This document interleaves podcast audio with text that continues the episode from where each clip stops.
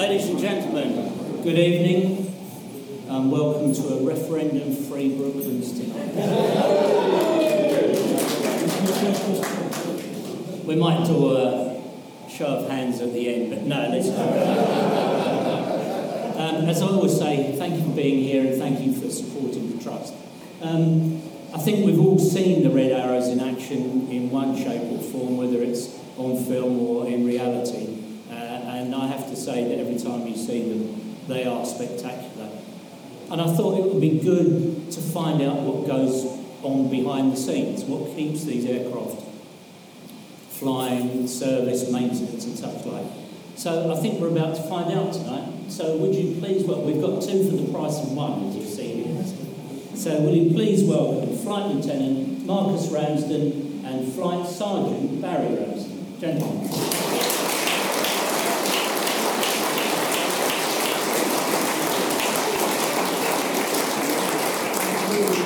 Good evening, all. Uh, microphone works. Thank you very much. Thank you, Steve. Uh, good evening, everyone. I'm Lieutenant Marcus Ramsden.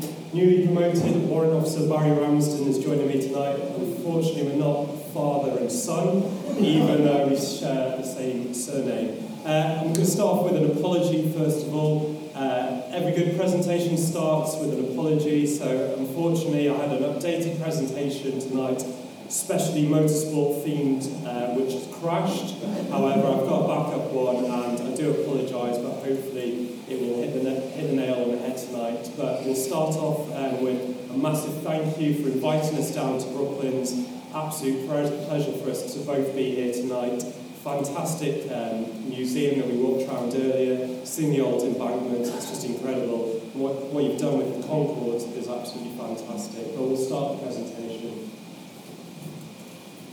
So just what we're going to run through tonight, uh, go through the team history, about the team, uh, how we select the pilots, a little bit about the aircraft, how we do our thing, our formation flying, um, some display and our roles and responsibilities. Uh, yet again, I just want to apologise, I've not done this presentation for a year. We've got a slightly different format, so I'll uh, try and do the best I can. My name's Marcus, and I'm an engineer. Uh, this presentation is going to last approximately 45 to 50 minutes. After that, I'll invite Barry back up and I'll answer any question and answers. Uh, I'll answer any questions. Hopefully, they'll uh, be of good, a good nature. So, a little bit about me. Uh, Marcus, born in North Yorkshire, so I was born in York.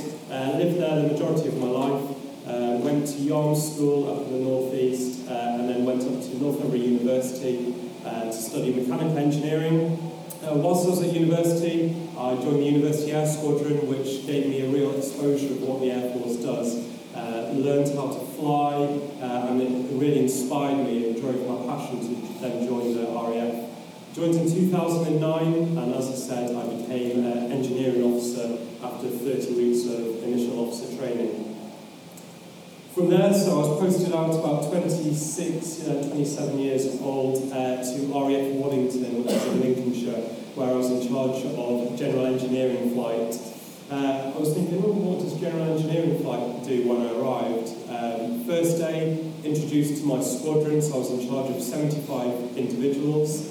Uh, all the ground support equipment for RAF Waddington, so the snow plows, the power sets, the generators, uh, everything, air conditioning rigs, and I thought, oh, yeah, this is, uh, this is quite real now.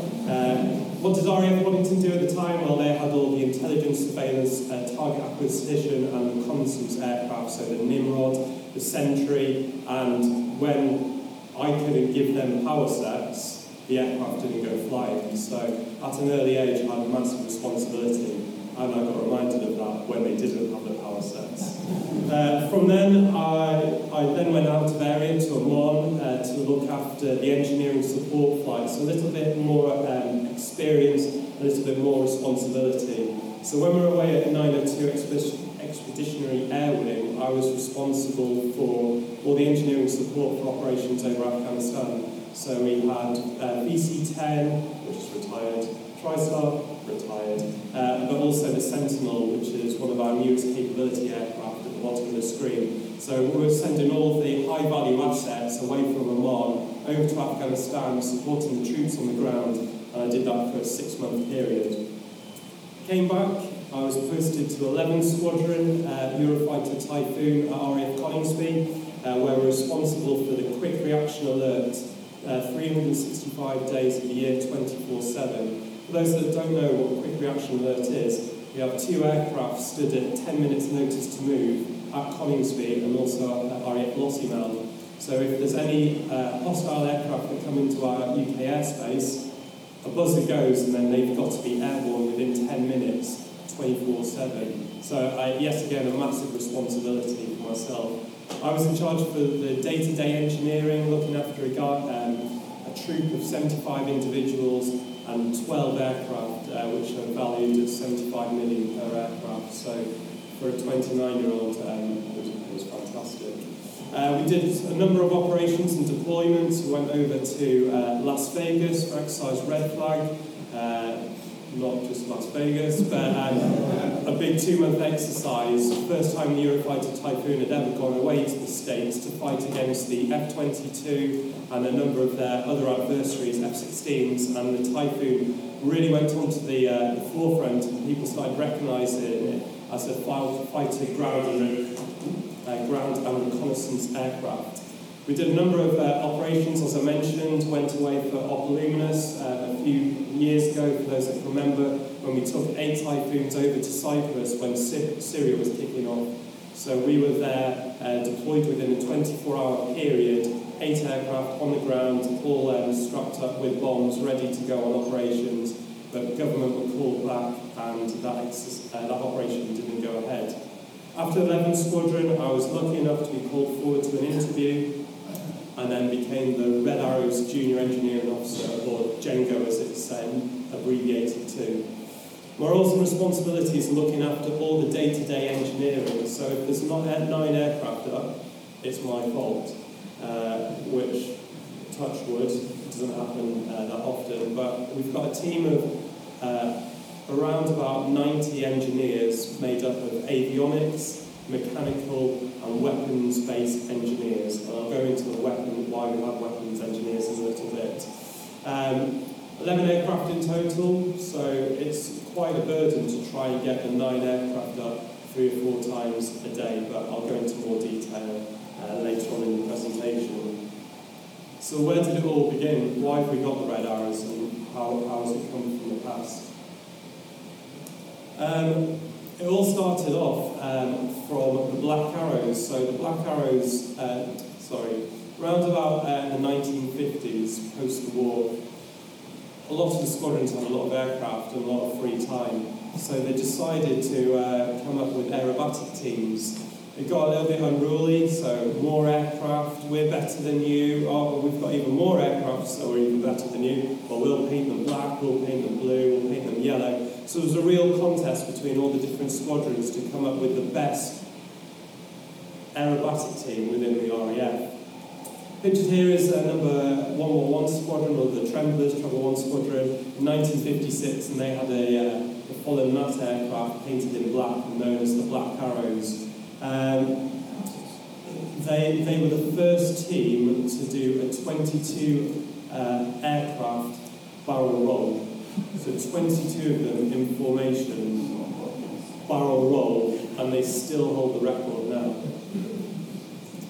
We also had the Red Pelicans formed in 1964, flying six jet Provost aircraft. We saw the JP out the back, which uh, brought a smile to my face. So they, the Central Flying School, were the governing body, or are the governing body, of how the pilots learn to fly. So it's all governed by CFS, like you have when you're becoming a racing driver, you've got the MSA, their governing body.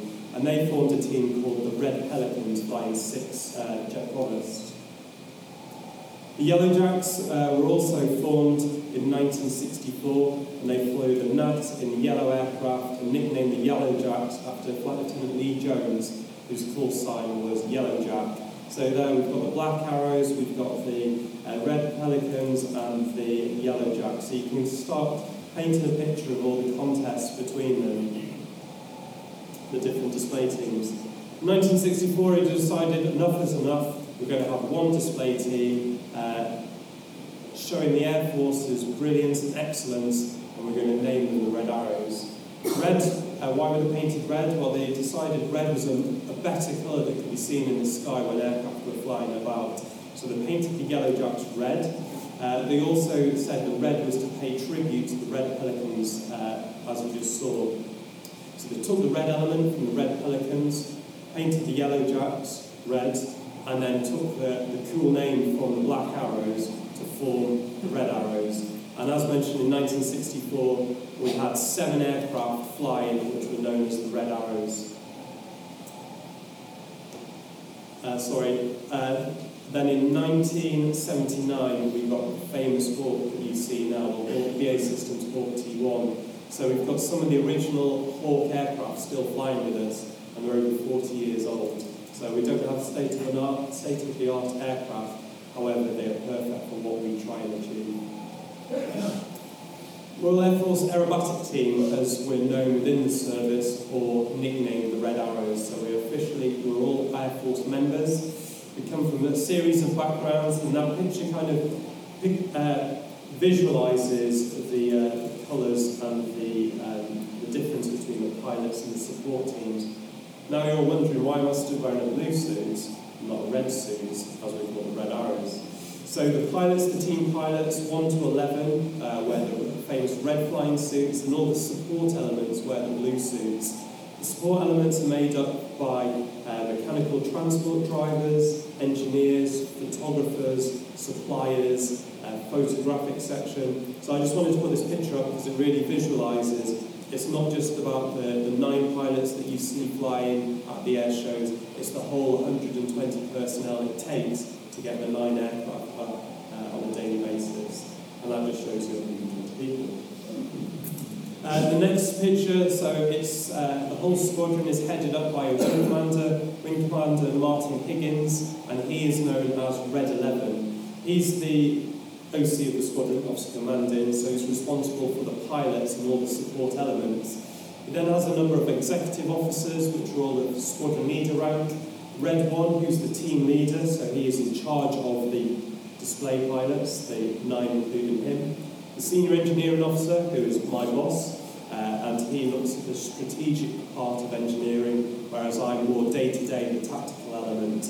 Red 10, who is the uh, team supervisor, the team manager, is, which is in charge of the corporate element, uh, squadron leader Kate Driscoll, and the public relations manager Andy Morton, because PR is a massive part of what we do because uh, without that, you wouldn't know what we're doing. But I'll go into more detail later.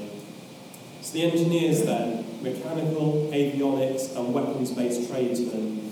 So the mechanical uh, tradesmen obviously look after the mechanical parts, uh, all the hammers and bolts and uh, widgets. AVs, all the fairy squiggly lines, zeros and ones that normally break. And the weapons-based, so we've got two ejection seats in the aircraft and that's why we need weapons-based engineers to look after the explosive elements in, on the ejection seat. For those that aren't familiar with an ejection seat, it's a seat with a massive rocket strapped to the back of uh, the bottom of it. If you pull a handle, your heart will then go down in the region of two inches. Your spine will be compressed by two inches, and within half a second you're propelled uh, 200 feet out of the aircraft and then descended on a parachute. Why do we have it? Well, it's there to save our lives and it's very important piece of kit on the, uh, on the jet, as you can imagine. So I'm going to touch on to the engineering part as I'm an engineer. So flight servicing is just knocked off now with the screen, apologies. So flight servicing, so much like a Formula One um, team, we have our own Formula One pit crew, or known as lineys, so linesmen, which will spend the time on the, uh, on the line uh, or on the pit lane effectively, uh, looking after the aircraft. So they'll do all the spanner checks on the aircraft before they go flying, so making sure they've got the correct engine oil in, the correct amount of hydraulic oil, uh, making sure that all the uh, accumulators and reservoirs uh, are all fit for purpose, all the tyres are at the correct pressure, they've got enough wear on, similar to you um, similar to getting a Formula One uh, car out on track. So we have a number of individuals that look after getting the aircraft up. We also do our depth maintenance, which is almost the winter maintenance for the Formula One team. So when they take the cars back to, say, Woking and McLaren, and they do the deep strips of the aircraft, we do exactly the same. Um, so deep strips of the cars, we do exactly the same for the aircraft as well.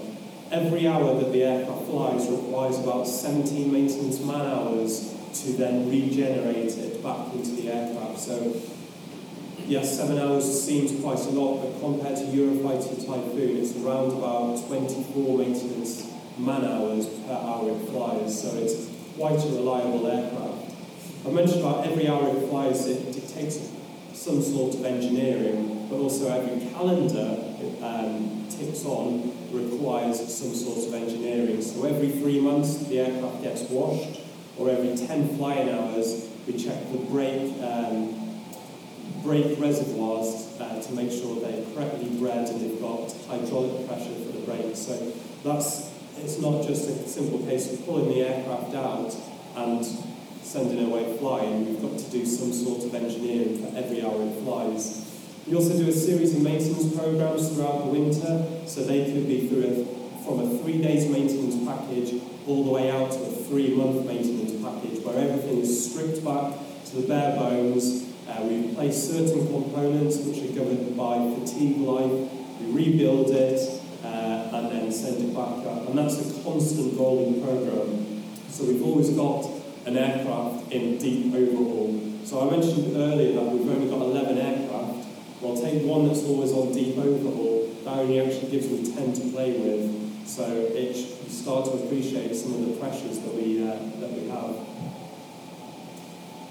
Every year, um, a number of engineers are then selected to become circus, or known as the flying circus. Uh, and it's my additional duty to lead circus throughout the display team, uh, throughout the display season. So, judging by their merits, engineers are then selected for circus, and we get the privilege to sit in the back seat of the aircraft to transit uh, during the display season, and I get to fly with Red One throughout the UK. So I'll give you an example of, yeah, let's, let's go for Thursday. So Thursday, get up, go to work, get the aircraft ready, tow them out, check that they're in an airworthy flight, uh, fit for flight condition. I'll then jump in the back with Red One. We'll fly down to Farnborough, which is just above London. We'll jump out. They'll, the pilots will go away and do their safety briefs. I will then fill the aircraft up with fuel with my team, get the aircraft ready. The jets will then depart to do Goodwood Festival, Festival of Speed display. We'll then come back to Farnborough. We'll get the jets ready again, and then we'll jump back in, and then we'll go off to Bournemouth, uh, taking that Red Arrow's air display element around the UK, and we can quite easily do that. We've got about a thousand miles range. We can't air-to-air refuel, so we'll just then land. If we need to go further afield, refuel and then push on. But over the next five days, I'm going, well, we're doing Goodwood twice, uh, we're doing Cleethorpes Armed Forces Day on Saturday, doing a flight past over London on uh, Saturday afternoon, and then we're going to Belgium on Sunday. So that's my next five days, which is amazing. Uh, the, the other elements of support staff, so we've got the safety equipment section, which look after the helmets, uh, inflatable um, life support jacket, so if the pilot ejected over water, he's got a survival life support jacket or a life raft, uh, sorry, a life jacket, uh, and he's also got inflatable G trousers. So the G trousers are plugged into the ejection seat and they uh, bleed off air from the aircraft's engine and go through a series of valves. Whenever the pilot pulls G, uh, so the harder he pulls, uh, he induces centrifugal, centrifugal force and then he's got weight pressing down on it on him. We experience in the region of 7 to, 7 to 9 G, uh, so that's nine times your body weight pressing down on you. The G pants inflate and push the blood back up the body because if we didn't have it, the blood would drain away from the head and you'd black out. So they have to go through a series of tensing and straining, straining maneuvers with the G pants to force the blood back up into the head during the demands of the uh, display flying period. We also have photo- uh, photographics uh, staff who take pictures on the ground and also in the air. And we've got the dye team as well, and I'll mention what the dye team do later on in the presentation. Road support, was a logistical nightmare. It's not only the aircraft that have to go to different uh, locations, it's also we need to take spares, tyres, equipment, dye, etc. So we've got two Arctic trucks that then go away uh, around the country to make sure we've got the rest, the correct tools, test equipment and personnel at the right location at the right time. So the team pilots then, uh, there's nine display pilots. We don't have any reserves, so they are selected to fly uh, for three years, and they'll start off uh, at the front of the formation, move back with their experience, and then after uh, the three years, they'll go back to the RAF. We're all serving members of the Air Force, all frontline pilots, and how do you become a Red Arrows pilot? So they've all come on merit effectively. They've got a lot of experience, so they've got to have 1,500 flying hours experience, uh, operational experience, uh, sorry, yeah, 1,500 flying hours experience, fast jet, uh, fast jet experience, operations, and also assessed above average in the air. So every year they get a report uh, on their flying ability, and if they're assessed above average, then they've got the criteria to apply.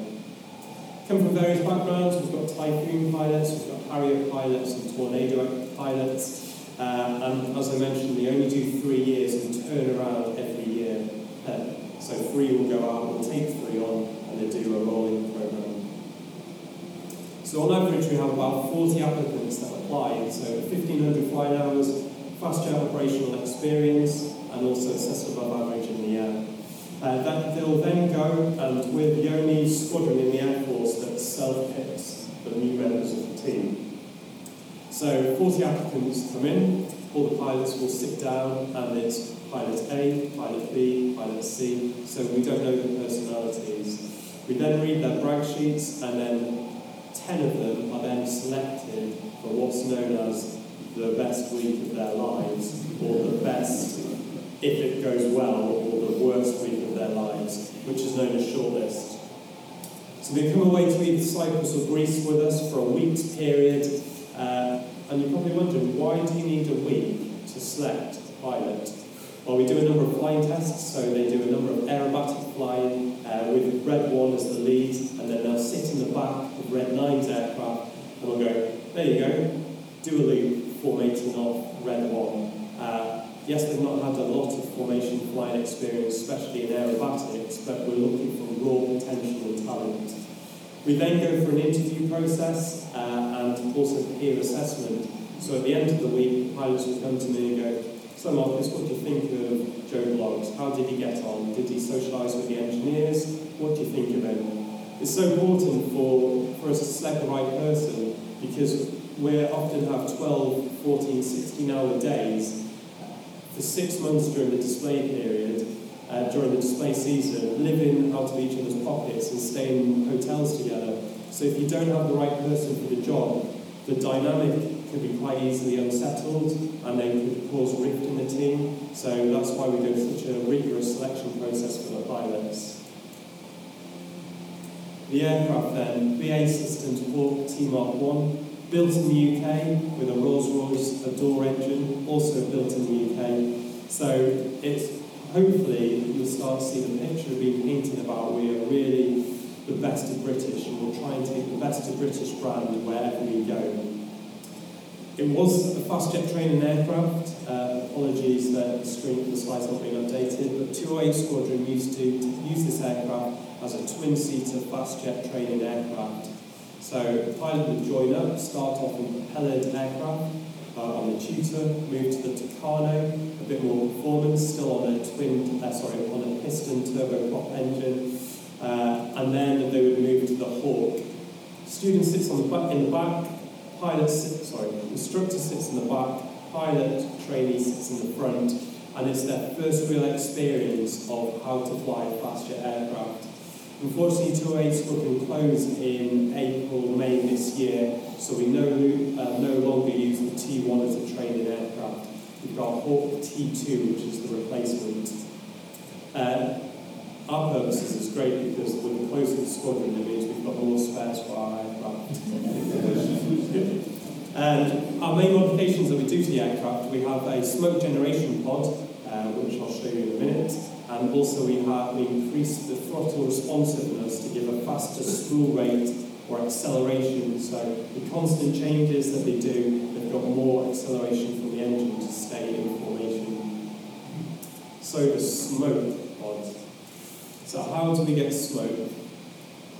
The white is diesel, uh, which then gets piped under pressure from the engine up through the aircraft fuselage structure and then vaporizes in the jet efflux. So around about 400 plus degree, degrees, it vaporizes and gives you the iconic white smoke.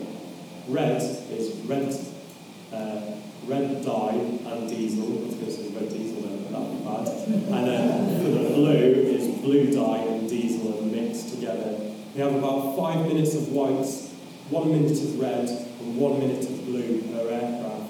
So when you see the show is 23 minutes in length, uh, and you always see smoke visually happening in front of you, it takes a real amount of artwork and uh, prep work to make sure that they don't run out of smoke. And they, uh, they do a lot of work during the season to make sure the amount of smoke that they use is carefully tailored and mastered and critiqued to ensure that we've always got some sort of visual spectacle.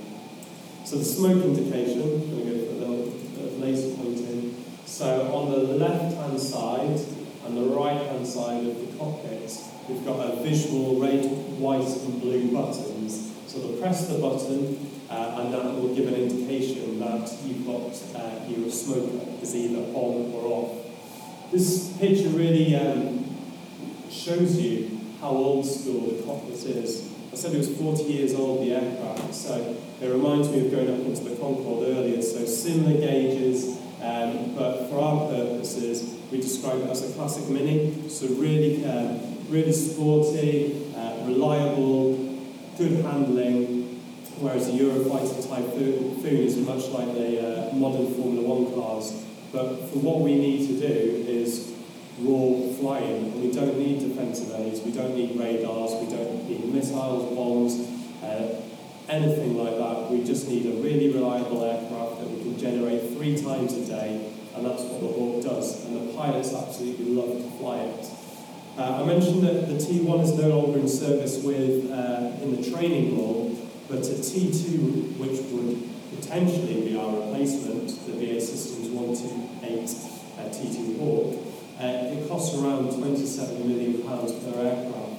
So for the government to go, we're going to give you replacement aircraft, you'll need 15, some which will be kept in storage and enroll in maintenance pro- uh, programs at 27 million pounds a pop, or 28 million pounds a pop. You can see it's a massive burden um, for the government. Uh, but the Hawk T1, which we're flying at the moment, going through the maintenance programs that we have and uh, I predict we'll be flying it till around 2030, so we've got lots of years left to fly with it, uh, and the pilots love to fly it. The modifications, though, instead of your missiles, bombs, and the blue ones speaking to air traffic control, uh, we've modified them so the missiles uh, is gone for red smoke, white, and blue smoke. So it's just a press and uh, it's just a press the button button on smoke on, button off, smoke off. And that gives you the tail smoke pipe. So they, that's where the, the pipes come out of the aircraft, uh, and then it jet, with the jet um, efflux, it vaporizes and gives the red, white, and blue smoke. So how do we fly? It's not magnets. It's definitely not computers, as you've seen inside the cockpit. It's all done by the Mark 1 eyeball, hand, hands and feet. So left to, I'll go over this, hope everyone can see, to, uh, to turn the aircraft. It's inputs by the control column side to side, so that will roll the aircraft. Pitch, pulling forward or aft, will pitch the aircraft up and down, and yaw, which is turn the aircraft around the axis side to side, is done by his rudder pedals. Red One is the team leader, so he's been a team pilot before. He's then selected to come back as Red One and lead the team, and he leads the formation in the Red One position. Everyone else formates from him. They have a series of reference points uh, which they will then look at uh, and fly in. And as long as they're in those reference points, no matter if they're going upside down, side to side, or rolling, hopefully the aircraft will stay in that fixed position. They do that by a number of reference points. So the forward edge of the uh, intake on the right hand side, they will actually, they've got a, they look at the leading edge and then the crest. And as long as the leading edge of the intake is halfway through the crest, they know how far forward they are. They then have, on the rear of the aircraft, look along the tail plane, so they've now got two fixed reference points. So as long as they've got that front reference point, the back reference point, they know they're roughly in position. But then they could either then go on a diagonal away uh, and they need a third reference point. and it's just like um, when you go map, uh, sorry, hill walking, uh, looking at reference points on the ground, and then you've got your three reference points with your compass, and you're in a fixed location. So then they go for underneath the plane, uh, sorry, the wing. They actually look for a screw third, um, third uh, fairing in, bottom screw, and then the three reference points that they fly at. Mentioned that they all fly off red one, so when we're in our long formations, which could span over to 800 feet, red one calls all of the uh, formation maneuvers, and he does that by his uh, cadence in his voice. So he'll say, red's uh, rolling to the right, now, and he puts a pause in there. Why does he do that? So the pilots on the outside uh, can then preempt the input. If everyone went on the, uh, the voice tone now, so you've got red one in the middle, two and three, so they've started moving, but by six and seven are further out, and eight and nine, by the, all the time, by the time they're here now, you're going to get some sort of a Mexican wave as everyone's going, oh, he's up there, I'm going to try and keep in there, the throttle, and I've got stick to think about, it's just too much. So they go off the cadence of his voice. So red's rolling now, at the start of the no, the outside people will start uh, preempting and start putting flight control movements in to preempt the maneuver. Then at the uh, the further ones in the middle uh, will start rolling, and the work now then they'll start going. So hopefully, uh, in a nice uniform fashion, we'll get all nine aircraft pivoting around red one in the middle. I said there were five reference points, uh, and it's all smooth inputs and corrections. So it's constantly chasing up and down on the throttle to get in those reference points. Uh, and the common errors are width, so too wide from red one, length, too far back, depth too deep or up, and time. We also have down it, which is the diagonal, or up it, which is coming up to, to the aircraft. So as long as you've got those three reference points, you can lock yourself in, and hopefully you, uh, you won't be out of formation. Everything that we do is filmed. So I mentioned we've got photographers. So every display that we go to, we have a photographer on the, on the ground filming the display uh, so the pilot's thinking, then take that away and self-critique the, um, the display. What they're trying to rule out is any consistent errors, so they're trying to uh, achieve perfection, or our motto, our French motto on the bottom of our display crest, uh, sorry, our crest is uh, brilliance or éclat, meaning excellence in French. So that's what they're trying to achieve. So you're on the ground, we're going over Goodwood on Friday, you, you have your camera, you take a picture, and what we are trying to give you is that perfect picture of all aircraft equally spaced out, uh, all smokes on at the same time, all with the right colour, and that's what we're trying to achieve, excellence or brilliance. So, mentioned about Red One, so he's the team leader, uh, sat at the front in, uh, his air, in the top aircraft. And then the further back in the, uh, on the formation, the numbers then decrease. So we've got new pilots who have joined this year. They filled the red two and three uh, positions. Uh, Also, we've got another, uh, a number of other second year pilots, Red 4 and Red 5. And then the back four, uh, sorry, front five, which I just mentioned, one, two, three, four, five, are known as Enid, after Enid Blyton's famous five. and Gypo, which are the back four, six, seven, eight, and nine. We don't exactly know where the Gypo term came from, but it was said that Gypo came in after a display and they were looking not the rosiest, they were quite scruffy, and they were known, uh, the team leader or the boss at the time said, go and sort, sort yourselves out, you look like a bunch of Gypos. Uh, I can't actually say officially that's where the term Gypo came from, but that is 6, 7, 8 and 9. The people that you'll see the uh, more dynamic manoeuvres, so the people that do the heart, um, that is 6 and 7, and they're known as the synchro pair. So we've got the, uh, the pilots, they join up, uh, stick at 2 and 3. Second year they'll move back to 4 and 5. At the end of the first year, one pilot is selected to become synchro in his second year.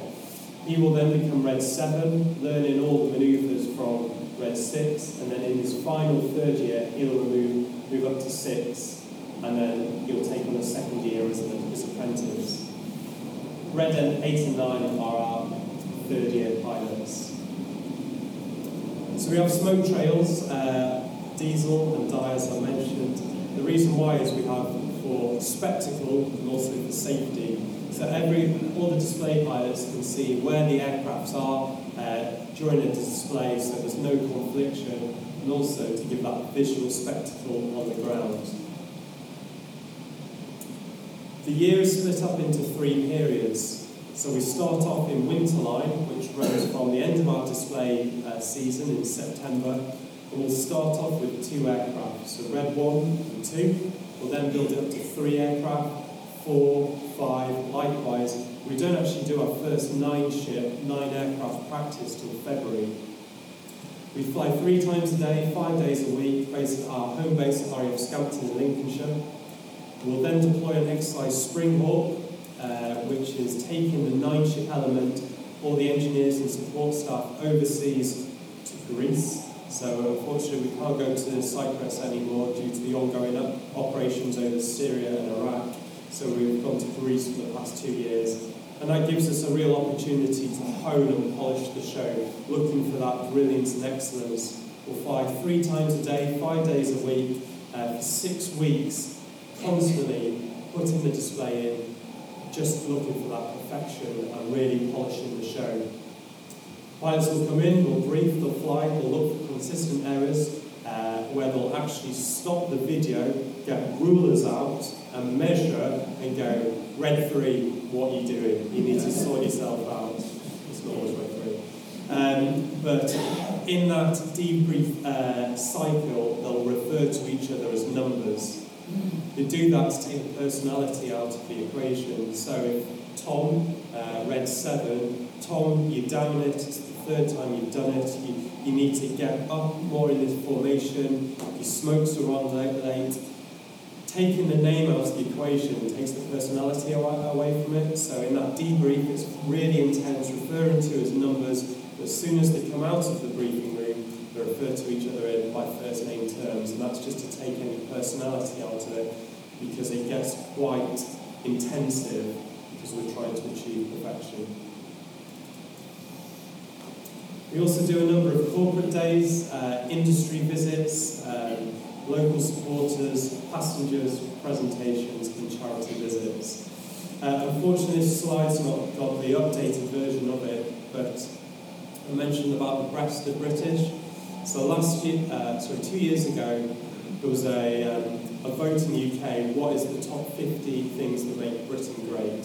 So there was the uh, double-decker bus, Westminster, the Queen, bacon sandwich. I think bacon sandwich came number one. Um, fish and chips, cup of tea, and red arrows were in there. We've, um. Um, and we redesigned our tail fin last year uh, with the Union Jack. Um, do this. For those that haven't seen, we've got the Union Jack now on the back of our tail fin. And that really encompasses everything about the Best of British.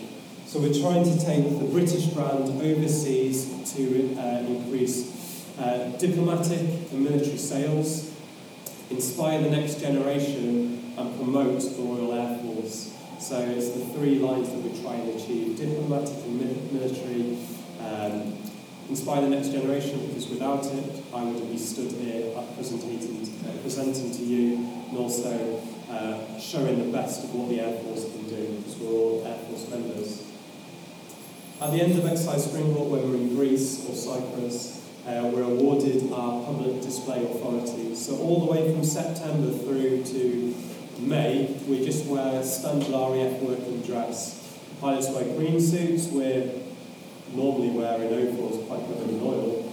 Um, and at the end of that uh, period, we have the Air Force Board, the head of the RAF comes out, uh, assesses us over a three-day period, uh, and if he deems us fit and safe to display to the public, we're given our public display authority, so our permission to go display to the public. Pilots are given their red suits, and we are given our iconic blue uh, flying suits as well. We then embark onto a five-month display season, uh, starting in May, running all the way through to September. This year we, um, we've got 79 displays planned for the year, uh, and in the region of 60 fly pasts. So we did the Queen's Birthday fly past, I don't know if you saw that two weeks ago, um, which was absolutely incredible for Her Majesty's 90th birthday and a massive privilege for me to be sat in the back with Red One again, so something that I will uh, treasure forever. Uh, just on, um, I'll come back to actually. Uh, so the Red Arrows display season, this year it's 23 minutes in length. Uh, and we change the display depending on the weather. So if it's completely blue skies, looking absolutely brilliant, we'll do a full display, and that's where we can get the big iconic shapes of heart in there and big rolling manoeuvres. We need over, oh, we need up to five and a half thousand feet uh, of airspace to do a full show.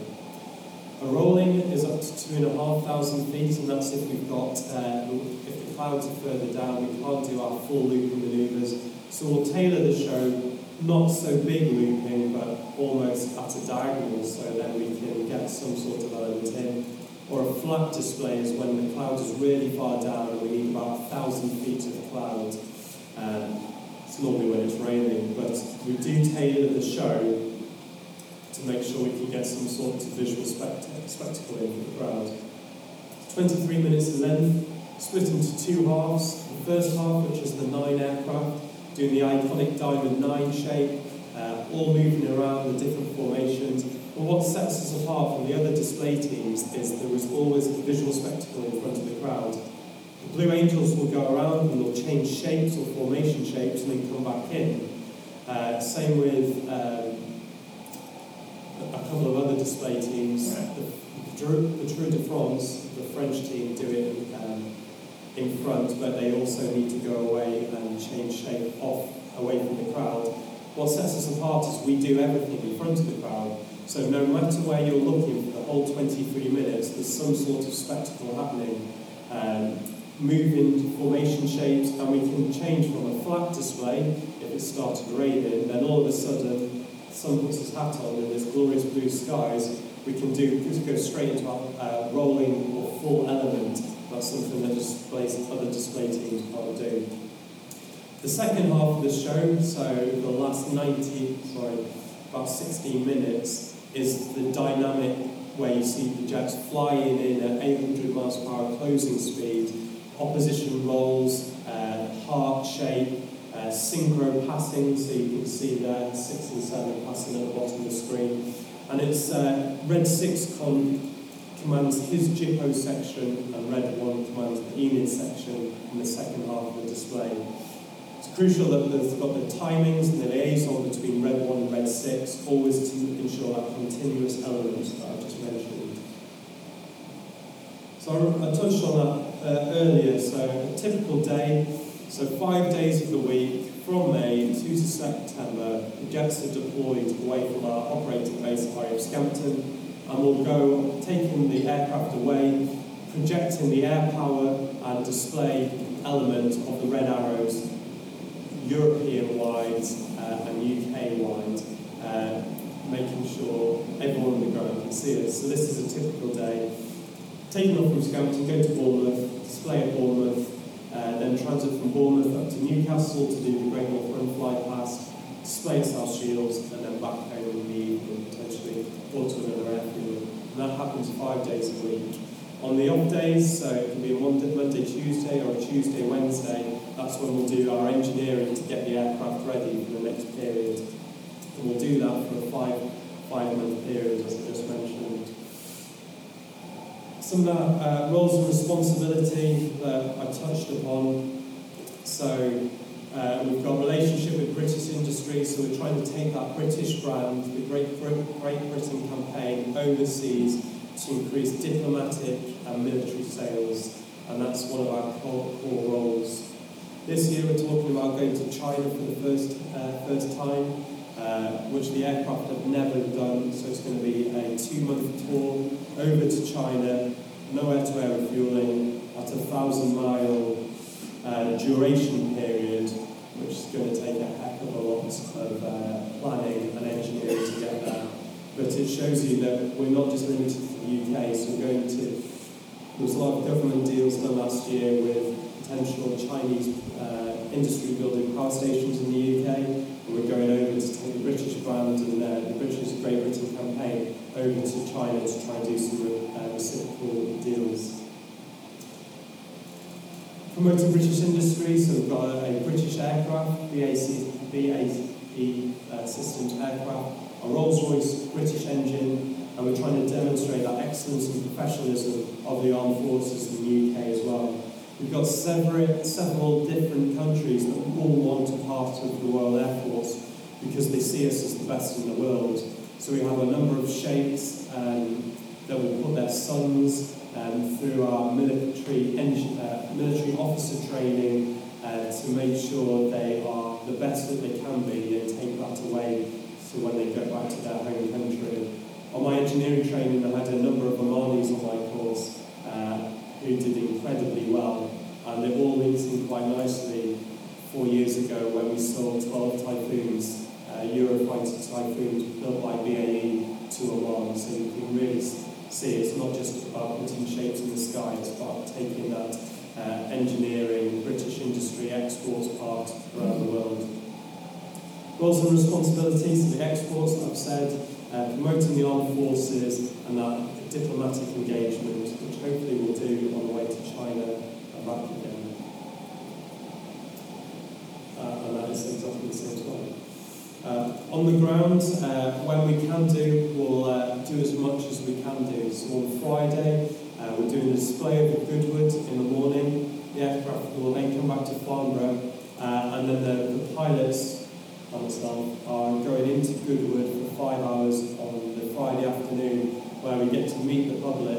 We'll do some autograph sessions, and it's all about inspiring that next generation, which I was talking about try and promote individuals to join the armed forces uh, because without that inflow of people, we wouldn't have the military that we have uh, today. The people mentioning about inspiring the next generation, it's something that we hold quite close to our heart this year. Science, technology, engineering and maths, all known as STEM, without promoting STEM, which is what we're trying to promote this year, by 2020 that we're going to, the UK will have a shortfall of 900,000 engineers. So we need to address that shortfall now, get, in, uh, get uh, individuals and children to study engineering, technology, maths and science at university because without that the UK is going to be in a real struggle in 2020. So we're trying to do a lot of STEM activities as well. Uh, a week on Monday ago, we had a, an event at RAF Scampton. 300 school children came up with 28 uh, UK business uh, business partnerships, uh, Rolls-Royce, um, Mercedes F1, uh, BAE Systems, to try and address that shortfall uh, with Rachel Riley, who was one of the patrons for the day. It was a huge success, and hopefully we can address, address the shortfall. On the uh, screens, you've got the pilots um, doing some PR, also the Blues, the engineers doing some uh, autographs as well. Uh, one of the pilots ran the Great North Run a few years ago, uh, and you can just really see that bottom right picture, uh, the amount of crowd that are interested in meeting us. I'm just going to touch on what we can do. Uh, apologies, it's not the most up-to-date stuff, but you can hopefully you get an idea of how we can project the Royal Air Force Red Arrows UK brand. So in 2012 we did the Olympic Games opening ceremony over London the 2012 Games.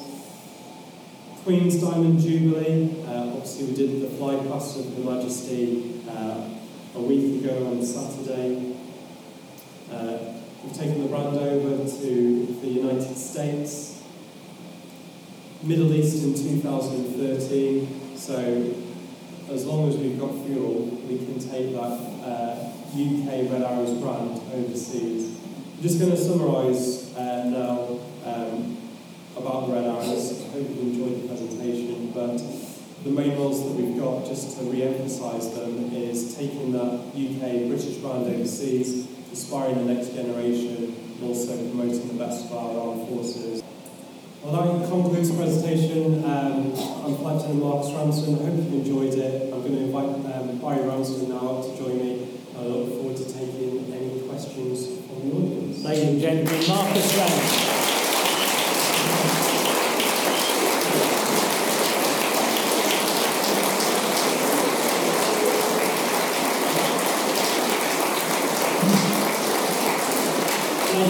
Ladies and gentlemen, the usual rules got the microphone, ask the question. The reason for that is people at the back can't hear. So, first question, please. Yes, sir.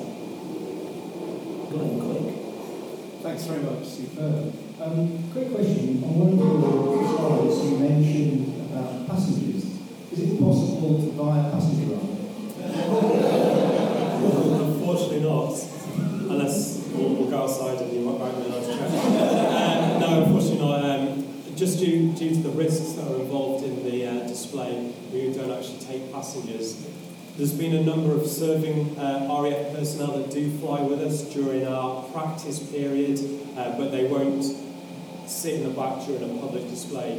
Why do they do that? Well, it's so they can get a real snapshot of what the Red Arrow is about and then hopefully inspire them to apply to the team. But no, unfortunately, no members of the public do uh, do fly with us. We have taken a number of VIPs before, but that was to, like Lewis Hamilton and David Coulthard, but that was to promote the Silverstone. Yes? Another question, yeah. Let's ask you about finance. Finance, uh, Taking example for Goodwood, this coming weekend, do they contribute to your costs, or is it all taxpayer funded? Uh, I can answer that, yes. It's not all taxpayers funding. So um, the fuel, uh, the engineering, the, the cost for us is all provided by the MOD. So we're all serving RAF individuals and we'd get fuel the same way as we would if I had a Eurofighter Typhoon or Hawk. Goodwood, as you mentioned, they may pay a, a nominal fee to have the red arrows there, and that will only cover our travel and subsist- subsistence for the event. So we don't make any money from it. We're not a charity. We are just RAF serving individuals. So yes, it may cover subsistence for accommodation for some of the PR elements, but we don't make any money from it. Okay. Neil. Yes, um, same thing on finance. Um, do you have a strict budget from the government, and do you manage to stay within it? very good, very good question we have got a budget that we stick to. Um, I can't go into details, but it is small scale, and for the amount of benefit that the team gives back to the UK um, and also the RAF, it is minuscule compared to a Formula One year.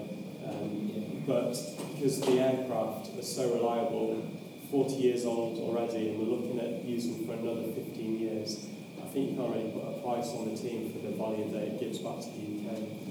I should let you into a secret that Neil works for McLaren, so probably. the gentleman at the back there, yeah. Thank you very much indeed for an excellent presentation. Um, you mentioned three reference, reference points. Does Red 7 have an additional one possibly, tucked right in the stern of the formation and underneath everybody else? Um, he, he does he changes his reference point, but he'll always he'll still have the three reference points. So red seven tucked to the back. I can I'll just go back to the screen. This should work. Computer wizardry. There you go. So yeah, that's that's just one of the formation shapes. So that's our iconic diamond nine shape. So he he won't be looking at red six. He'll be looking straight to red one. So everyone formates off red one, no matter where they are. He'll also have looking out of the corners of his eye, just at uh, 8 and 9, just to get a sense of where they are. All the pilots fly in a box, so as long as that jet stays in the box, they've got 100% trust. So 7's looking ahead, 9's looking diagonally to 1, 8 and 9. If 7 has a wobble, as long as he stays in the box, 8 and 9 are looking at him, but if he gets out of that box airspace, Red 7 will just pull up and escape the manoeuvre. So they practice a number of uh, emergency routes um, just in case something, but they've got to have 100% reliance and trust on each other. What I didn't mention is we change the formation shape uh, quite often, every, well, almost every 20 to 30 seconds during the uh, display sequence of 23 minutes. And we often we can bring in different shapes depending on what we're trying to achieve. Last year was the 75th anniversary for the Battle of Britain, so we had the iconic Spitfire shape, uh, and we're potentially going over to China this year. We brought a uh, manoeuvring called the Swan, and also we've got an, uh, a manoeuvre called the Tornado to celebrate 35 years of continuous operations from the to- uh, Tornado jet. So we can change them and tailor make the shapes uh, depending on what we're trying to achieve uh, strategically during the year as well. Right, thank you. I think the gentleman back has got the microphone. Yes, sir. What about the fatigue life, fairly old aircraft? Yeah. Um, being thrown about by the how many fisheries? Oh, I knew that. Ah, we, uh, first of all, uh, I, I just recently left the team, uh, as Mark said on promotion. Uh, I've gone to another job I spent actually uh, four years, probably the best four years of my life, uh, on Red Arrows. Uh, extremely proud of what we do. Uh, and I'm quite happy, as, as Mark has said, I would like to stay until I'm age 80 if I'm accepting and fitting them. Uh, and I think uh, on that point, I think I think Mark has joined, and I was 29 years already into the service uh, when Mark has joined. So I've been going some time, it's been unbelievable. Talking about your fatigue, right, we do have what we call a fatigue monitor uh, on the aircraft, and on one aircraft that have moved on, moved forward. And I think it's still, you still have one aeroplane that's has strain gauges fitted to it, Yes. uh, which uh, from a BAE point of view, they want to know the life of that aeroplane, how it's reacting, how certain, uh, how the fuselage is standing up to certain stresses, how the wings are standing up to certain stresses. And they have strain gauges over, all over the aeroplane that's measuring, uh, measuring parameters uh, of how much pressure and how much strain is putting on certain parts. And we need to know that to keep longevity of the aeroplane, see and predict it, how far into the future we can actually go to keep the platform, as Mark said earlier on. Thankfully, 208 squadron disbanded, we've got T2 coming into service, it's going to give us lots of spares for the future and hopefully out to about 2030, uh, which makes it an old aeroplane. Uh, but it is something that we're aware of, uh, and if the aircraft pulls too much G, then it has to go through a certain amount of checks.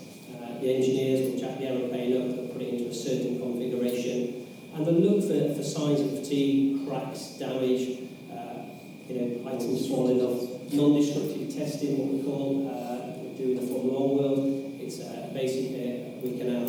There's three ways you can do it. We can spray on a dye onto a piece of metal, uh, and then you wipe the dye. Uh, sorry, you've got a penetrant on, uh, spray it onto the metal, and then you wipe that off. Then you put a dye on, leave the soak for a certain amount of time, wipe that away, and it will have penetrated into the cracks or a- any uh, any flaw within uh, the structure. That's one way of doing it. We can also it with a marble eyeball, and also we can do it with non-destructive testing, and we can X-ray it uh, to see if we've got cracks within the airframe as well. Uh, and there's various uh, times within the servicing that certain components on the aeroplane, every so many flying hours, have to be checked for that. Uh, and there's certain areas on the aeroplane that are more susceptible to cracks than what others are. And for instance, the back end of the aeroplane, you, you'll notice when you get to look round one, It's uh, takes a lot of uh, a lot of forces, especially when the air brake drops out the bottom, and and the display, uh, seventy percent of the display is flown with the air brake out, and that's for various reasons. But one of the main reasons is it creates a bigger vortex and a bigger plume, which gives you a, a lot bigger smoke sort of plume out the back. So when you watch the display, you'll get a small cone plume out the back of smoke when the air brake's in, but a bigger uh, plume when uh, the air brake's out, and that's because of the turbulence created. Unfortunately, that puts a lot of vibration and a lot of stress on the back end. Uh, and it is, it is like literally, uh, you know, we've all done it. We've driven down the car at speeds probably shouldn't drive down the road in. Uh, windows down, we put his hand out, and it's put your hand out like it's the airflow, it's fine. You put your hand up and it rips it off. Uh, and that's exactly the effect that the air brake has when it comes out into the airflow. So the back end is beefed up a lot more with what we call dome rivets. Uh, so they're not flush with the surface, they've got a slight dome on, it's a stronger it, whereas the front of the aeroplane, there's not as much stresses on it, and they have a smooth rivet, and it actually allows the aeroplane to punch into the air a lot quicker. So back ends, we have a problem over the years of, of cracks and fatigue. Hope that answers your question. Uh, another question at the back, yes, sir. Um, in the paper three days ago, I saw a comment by an Air Vice Marshal on the forthcoming display, Soil Shoreham Air Crash, Yep. and stated quite explicitly that the full displays of the Arrows would most probably be curtailed over land this year. Could you comment on that? Yeah, so obviously, um, unfortunately, um, Shoreham was tragic last year, and, and uh, it was a, a real bad moment for the display uh, teams throughout. There's a, to do a show at Goodwood, there's a number of strict criteria that we need to meet. Uh, and the military's always done that, and we always meet the criteria, have met um, the criteria. But uh, for civilian elements, the CAA uh, analysed the Shoreham incident uh, and came out with 20 plus uh, criteria that air shows need to achieve um, safety regulations prior to holding an event. Um, so a number of uh, number of displays have been cancelled this year uh, because the display venues haven't had the time to in- implement the changes. For example, Whitby and Dartmouth, which we've been going to for years. Uh, I think the comment you're referring to is uh, Farnborough. So uh, every two years uh, we have the Farnborough Air, uh, Air Show, Tattoo. Uh, a massive show um, promoting uh, business. Uh, but it was announced last week that the Red Arrows won't be displaying. And that's because Farnborough have been unable to um, meet the criteria that's been governed by the CAA. So every air show um, got crowds, so I'm the crowd here, and then you've got the runway, which is probably here, and then 230 metres away from the crowd is the display area. So I'm a, I'm not going to do that. I'm a Red Arrows uh, aircraft, I'm flying around. If I breach this 230 metre safety line, the display will be cancelled. And that line's been pushed out post Shoreham um, in case something went wrong, so the aircraft is not crashing into the ground and killing a lot of people potentially. So they pushed the, the line back and it's now 230 metres away. From 230 metres away, we then have a display box which will then extend about probably approximately a mile to the right, a mile to the left, and you'll go so far that side. And that is our dead zone. So no one can enter that airspace while we're doing the display. Uh, depending where it is, it could be governed up to 5,500 feet, so then we can do our big looping and rolling manoeuvres that I was talking about. But at Farnborough, that dead zone is over a housing estate. So why would I want to put jets upside down at 50 feet, flying 800 miles per hour closing speed over a housing estate. Um, so unfortunately that was the decision that was made uh, at government level that they're unwilling to sign the risk of, quite rightly so, because there's a, a serious risk to the public us displaying at Farnborough. We are doing certain elements there. We're doing joint flight pasts, uh, bringing the F-35 Lightning II to the UK for the first time. So our new vertical landing, short takeoff aircraft has come to the UK for the first time. Uh, we're doing a joint flight past with the new um, A350. So we are there in some sort of capacity, but unfortunately, just due to the, what lies beneath the dead zone, we can't display. Uh, other air shows have been reviewed constantly throughout the, uh, the display season, but um, that is the, the big uh, headliner that we unfortunately won't be displaying there. Okay, thank you. Uh, just on, sorry, just on that point, Mark, Mark's had some uh, really good points earlier on about uh, criteria. And one of those he spoke about was filming, and uh, every air show, as he said, does have to be filmed, and that's, that's governed by the CAA, it's not particularly governed by the Red Arrows. It's great for us. Uh, and on that point, you know, if there's no photographer, it goes, it'll go sick, there's no display. Uh, and it's same as Red 1, if Red 1 goes sick and can't fly, there's no display. Nobody else can jump in this position. And that goes for the other positions in the team. If six goes sick, then you don't fly with six, but you continue on. Uh, so we do take safety, it's absolutely paramount number one. Okay, thank you. Yes, madam. Just a very quick question. Um, is there any plans to admit women into the red arrows? To, to, to, To admit women into the red arrows? Yeah, we, we, we actually do. Um, so everyone comes from the um, from the Royal Air Force. We've got uh, probably in the region of four uh, females uh, engineers that uh, work with us, and we had Kirsty. Um, Kirsty was a display pilot in 2012. Um, why don't we have more girls uh, flying or more females flying in the display? Just because we don't have um, as many females to pick from RAF pilots. So there's a small percentage uh, of girls that are fast jet pilots, but they may not necessarily want to be a Red Arrows pilot. So as long as they meet the criteria, they're completely eligible to fly. Uh, and Kirsty was the first one three years, four years ago. Yeah. No, but we do have uh, female engineers and support staff. Okay. Tim. Yes, um, your synchro pair, when they come, they come towards each other, they always look very close. How close actually are they? Um, Tell them. Tell them. uh, it's actually Uh, and it, it, is a bit of deception. So uh, they will be less than. So when we go into Diamond 9, uh, flying along, the jets are around about six foot away from each other, four to six foot, and that's when we're short diamond, that's the closest we'll be. Uh, going back to synchro, so six and seven flying uh, opposite each one, towards each other, they're in the region of 30 feet, a little bit less than that, but they'll start off at hundred of hundreds of meters apart, and then they'll gradually come closer and closer during winter training until they're at the quite, uh, correct level. What I did want to note though, I'll just go back to the synchro picture. So they're flying at 50 feet. So say that's 50 feet, and you're taking a picture from the ground up. You're, you're taking a picture at a diagonal.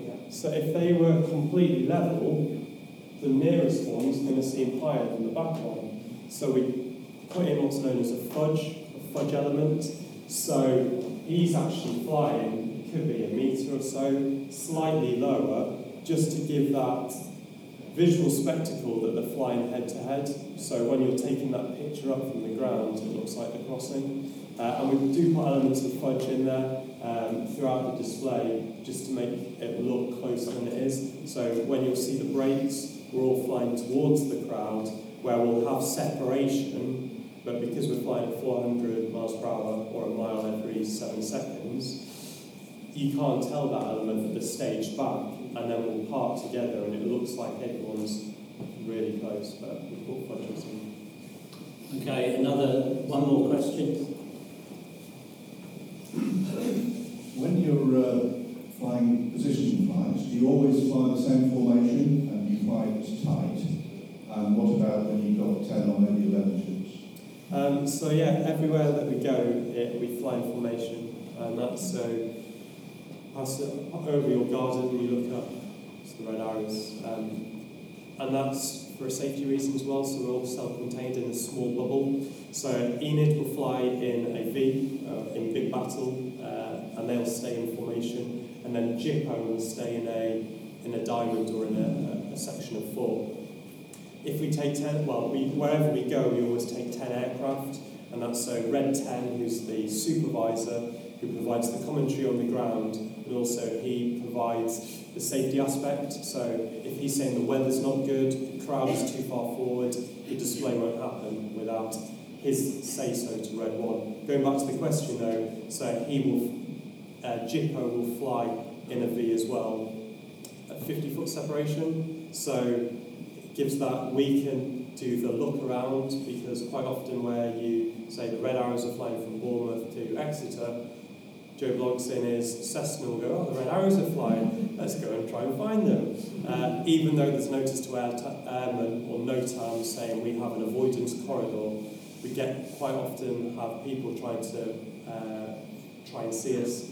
With Gypo and Enid, that separation, if we've got aircraft flying head on towards us, it may be quite difficult for us to pinpoint them out. But with the separation, Gypo can then look up and spot us, but we do fly information everywhere. Any more questions, ladies and gentlemen? Okay. Thank you both, Barry and Marcus.